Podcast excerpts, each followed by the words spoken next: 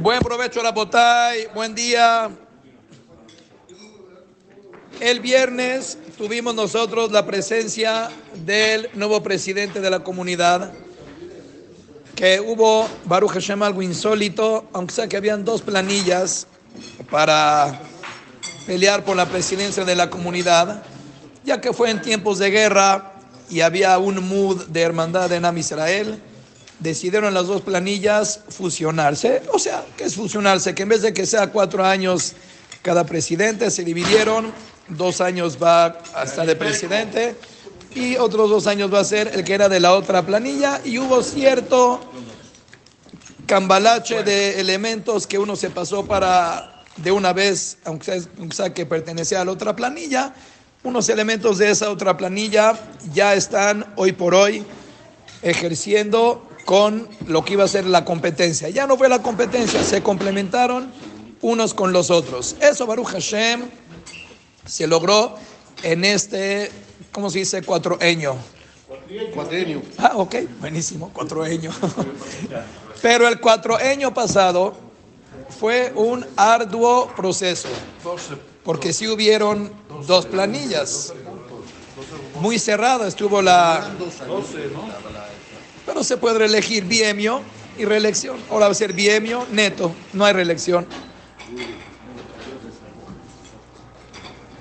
Ahora, como el, como el pasado, sí hubo dos planillas que estaban luchando por la presidencia. Entonces, ¿se acuerdan? Los presidentes venían aquí, vinieron un Shabbat vino Abdo, un Shabbat vino David, y los dos hablaban de cuáles son los proyectos, las inquietudes de la gente y sin ninguna eh, eh, duda, la primera pregunta, inquietud, queja, como lo quieran llamar, que se les hizo a los dos, a ver cómo estaban planeando ellos solucionar el problema que toda la gente estábamos y seguimos estando incómodos, es cuál, ni se acuerdan. ¿Quién dijo colegiatura? Si tú ni estabas, Beto, ¿cómo sabes? ¿Quién dijo? ¿Beto fue? Ah, no, ok. Te, traigo, ya te sueño, pero No, muy bien. Lo primero, cuando Abdo solamente se paró de la silla, ya habían tres personas con la mano levantada que dijeron, ¿qué piensan hacer para solucionar el problema de la colegiatura? ¿Qué creen que pasó a partir de entonces? ¿Qué se cambió de la colegiatura de los altos precios que pagamos? Lo mismo que la vez pasada. Lo mismo, ok.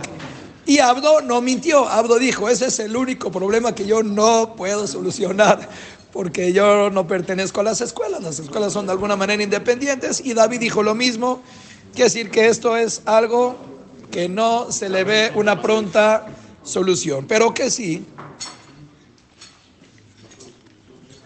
¿Se acuerdan cuando ah, eso fue hace cuatro años, las dos planillas? Hace seis años tuvimos un evento de Tisha B'Av en el salón. Invitamos a un historiador que habló en específico del tema de la asimilación, que se llama Alejandro Rubinstein. No te acuerdas, no te acuerdas. Alejandro Rubinstein. 20 años en él terminó la conferencia y dijo, señoras y señores, Baruch Hashem tenemos unas cifras de asimilación envidiables en México a comparación de Estados Unidos, Latinoamérica y Europa. Pero tienen que saber que lo que va a seguir Bezat Hashem conservando de que eso siga ocurriendo es que nosotros mantengamos a nuestros hijos en las redes de los colegios judíos porque esto de alguna manera nos asegura a nosotros que las amistades que tienen nuestros hijos son únicamente Yehudim, que seguimos en este círculo tan cerrado, tan hermético. Así que, en una palabra que nos quiso decir Alejandro, no, yo les digo diferente. Así me dijo mi suegro una vez. Barmenan, Barmenan, tenemos una familia que tiene ya este problema ya el muchacho está enganchado. Ya hablamos con él una vez, otra vez, un hajam, otro hajam. Ya la familia, ya el psicólogo, ya todo el mundo ya trató de hacer su labor. El muchacho dice que él no puede vivir biladea, without her. no puede, no puede vivir sin ella. Tampoco no ha dado el paso, Baruch Hashem es medio cobarde, no se atreve, pero por otro lado, no puede, está ya demasiado clavado. Entonces, yo digo así, imagínate que nosotros vayamos ahorita con los padres y le digamos, querido David, querido Juanito, ¿cuánto estás dispuesto? Conocemos nosotros a un hajam que es infalible, él va a hablar con él, lo va a hacer entrar en razón, vas a ver que con un par de sesiones que tengan con esta persona, tu hijo va a regresar, porque ya no vive ni con los papás, ya se supone que está viviendo con ella, desastre. Tu hijo va a regresar a tu casa, va a buscar una yehudía, despreocúpate, todo va a estar bien, tus nietos van a ser yehudim. ¿Cuánto? ¿Cuánto esta persona si le decimos, pero oye, este hajam, no creas que no son, no son de agrapa esas sesiones, ¿eh? Es de hajam, te cuesta, di un número, ¿cuánto cuesta en la sesión para que deje la goya? ¿Cuánto? Un melón. Un millón. Te cuesta que tu hija, que tu hijo deje a la goya. Esta persona, ¿sí o no los paga? Sí. Y si no los tiene, los consigue. Y si no los consigue, vende su alma para tenerlos. Sí. Definitivo. Entonces, así me dijo mi suegro. Me dice, tanto, tanto la gente está haciendo drama de la colegiatura. Es verdad, por supuesto que a todos nos cuesta mucho trabajo y nosotros no pagamos nada como abrejima a comparación de lo que pagan ustedes. Nada. Pero es bastante, cada quien con la proporción de lo que tiene. Pero si esa persona que está dispuesto a dar ese millón, después de que ya tiene el paquete y el sufrimiento que tiene encima, y ya lleva un año batallando con esto, está sufriendo, no vive, no duerme, no come, llora, esto. Si él podría pagar este millón, como bien dicen ustedes, en cuotas, en meses sin intereses, él preferiría pagar esta suma de esa manera o prefiere pagarla de un sopetón. Y además, si la pagas en cuotas, te ahorras todo ese sufrimiento. Ahora la gente se empezó a enterar, ya la gente está hablando, mira, no puede ser. Haram, todo el zar que se está viviendo, que nosotros, sí, claro que nos cuesta mucho trabajo pagar esas cantidades, pero que, Be'ezat Hashem, estamos asegurando cuando nosotros decimos, esto es lo que estoy invirtiendo para que mis hijos tengan educación judía, para que estén rodeados de gente de nosotros, para que no entren en cosas raras. ¿Cuánto vale eso? ¿Tiene algún valor? ¿Tiene valor? ¿Cuánto vale eso? No, no, eso no vale asegurar el futuro de nuestra descendencia, tener nietos de. ¿Esto por qué viene a colación? Porque lo dijo, en esta semana estamos estudiando los diferentes kelim, los utensilios que había en el Bet Mikdash. Normalmente los utensilios son o de, o de zahab, kesef y nehoshet, oro, plata, bronce. ¿Qué pasa si llega? No, digo metales, hablemos de lo que... ¿Qué pasa si en dada situación no alcanzó para hacer la menorá de oro? La de plata. Y si no hay para plata, y si no hay para bronce, dice Ham Lázaro, madera, ni modo. Y si, y si la mesa tampoco no puede ser de oro, pues de bronce, ni modo. Si no alcanza para las cosas, el chiste es tener Betamigdash, con lo que tengamos. Entonces, si tenemos que ceder al oro, pues que sea de otra cosa que no sea oro. Ya después cuando tengamos la vamos a recuperar y hacerla como la alhaja quiere. Hay una sola cosa en el Mishkan que no podemos ceder a que sea de oro. ¿Cuál? La menorá puede ser de madera, dice Lázaro. ¿Qué no podemos ceder a que sea de oro? Los querubines. Eso hay incluso una prohibición en la Torah, el oje que se flota hacia la gem. Si llegamos a hacer los querubín de plata y no de oro, ya estamos traspasando por algo que se llamaría idolatría, dice Rashi. Tiene que ser exclusivamente oro. Dice Ramey Shapira, que él inventó el Daf Yomi, que por qué los querubín tienen que ser exclusivamente oro. Porque los querubín, ¿qué significa querubín? Kerabia, dice la cámara. Kerabia, querubín, es cara de niño, rostro inocente de niño. Entonces, cuando nosotros hablamos en lo que hay que invertir para que nuestros hijos salgan con cara de angelito y estén uno enfrente del otro con las alas en alto, que estén dispuestos a volar, ¿Qué creen que hay que invertir? Mucho oro, 30 mil pesos al mes y 60 también. Porque el que codea en eso y piensa que puede sacar a su hijo adelante con una educación alterna, le cortó las alas. Mañana estamos llorando, Barmenán. No hay precio. No lo hay.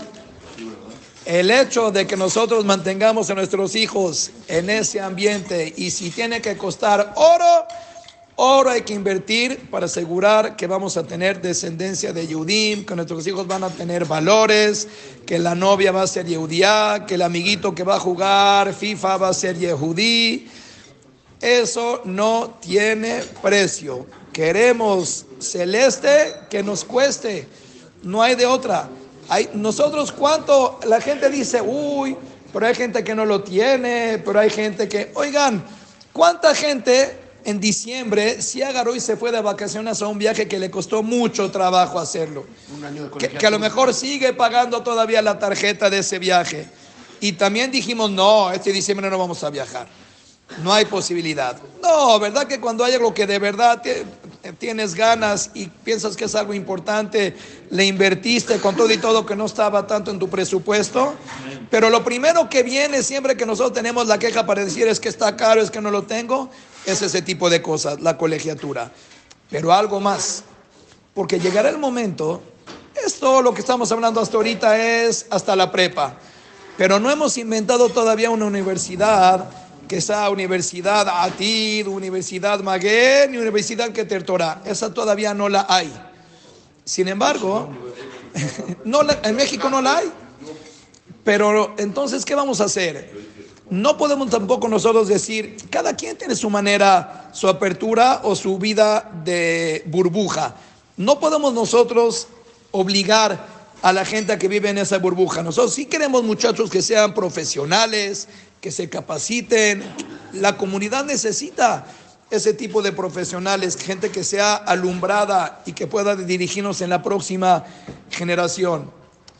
Entonces, ¿qué vamos a hacer? Nuestros hijos se van a mezclar, van a conocer a Goí, van a estar ahí, en todo ese ambiente.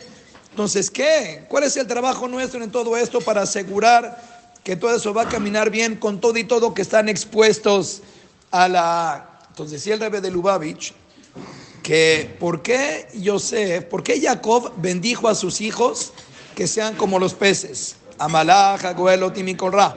Veikarev, Vaim Shemei Beshem Otai, Baram Yitzhak, Veitgula Rove Kerebares. Que tus hijos sean como peces. Así le dijo Jacob a Yosef. ¿Por qué con el pez exactamente los bendijo? Dijo Leve de Lubavitch, porque el pez, para que sea kasher que quedamos, tiene que tener dos características. Tiene que estar cubierto de escamas y tiene que tener aletas para que nade. Entonces dijo Leve de Lubavitch, le dijo a Yosef, no hagas a tus hijos en una burbuja. Si queremos profesionales, vivan las universidades.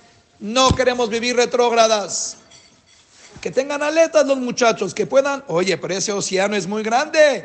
Hay muchos tiburones que te pueden comer en ese océano. ¿Cómo lo hacemos para que las aletas te alcancen? Para que puedas seguir nadando y no te agarren. Escamas.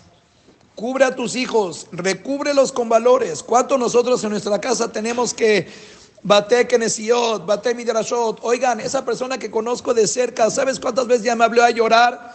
Jaja, ¿cómo puede ser que cuando me invitabas a los eventos del CNIS dije no? Me invitaste a las tefilot, dije no. Eh, había para venir Shabbatot al CNIS, dije no. Él me dice, ¿y ahora qué? O sea, ¿qué, quieres que te diga?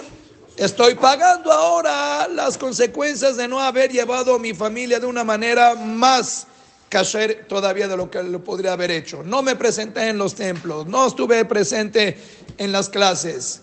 Bueno, esa es la labor que tenemos que hacer. No podemos pretender que la escuela haga todo por nosotros. Porque eso sí, si nosotros descuidamos en nuestra casa la educación judía de una manera con mucha intensidad para que eso se impregne en nuestros hijos, claro, llegan a las universidades y todo eso se diluye el niño, ¿qué va a hacer? Ve tanto ahí de lo que nunca tuvo en su casa para protegerse como inyección para que lo proteja de todo eso, que bueno, se vuelve una vulnerable. Y ahora sí, ¿qué haces con los amigos Goín, con la novia Goyá, con toda esa información que ahora ya está separado totalmente de la educación judía? ¿Qué vas a hacer? Ahí sí tenemos las de perder, ahí sí cuidado. Entonces, por un lado, educación judía 100%. Hay que invertir, hay que invertir, que en eso se vaya nuestro dinero. En ver que nuestros hijos se están forjando como buenos Yehudim. Pero por otro lado, tenemos que ser socios de todo eso. Si le dejamos toda la chamba a la escuela y en nuestra casa somos tibios, no somos ejemplos de que nos entregamos por la religión, de que estamos comprometidos con las tradiciones, de que queremos crecer en más mitzvot cada vez. Entonces, el día de mañana todo eso, ¿qué va a pasar? Barmenán desaparece y cuando los muchachos se enfrentan con ese tipo de retos, en ese gran océano donde hay peces gordos que los están buscando, pues no hay escamas y las aletas están muy, muy debiluchas, no tienen cómo nadar. Entonces, yo estoy de acuerdo que no se vale poner murallas y bardas que nos alejen de la modernidad del mundo, pero no nos desentendamos de la labor fuerte que tenemos de ver hombres y mujeres de bien. ¿De bien qué significa? orgullosos de su judaísmo en todos los ambientes, porque si no va a ser en la universidad, va a ser el centro, y si no va a ser en el centro, va a ser en la Akshara, y si no es en la... Siempre se van a enfrentar a este tipo de cosas. Entonces, ¿quiénes son los, los encargados de que ellos vengan con un blindaje fuerte?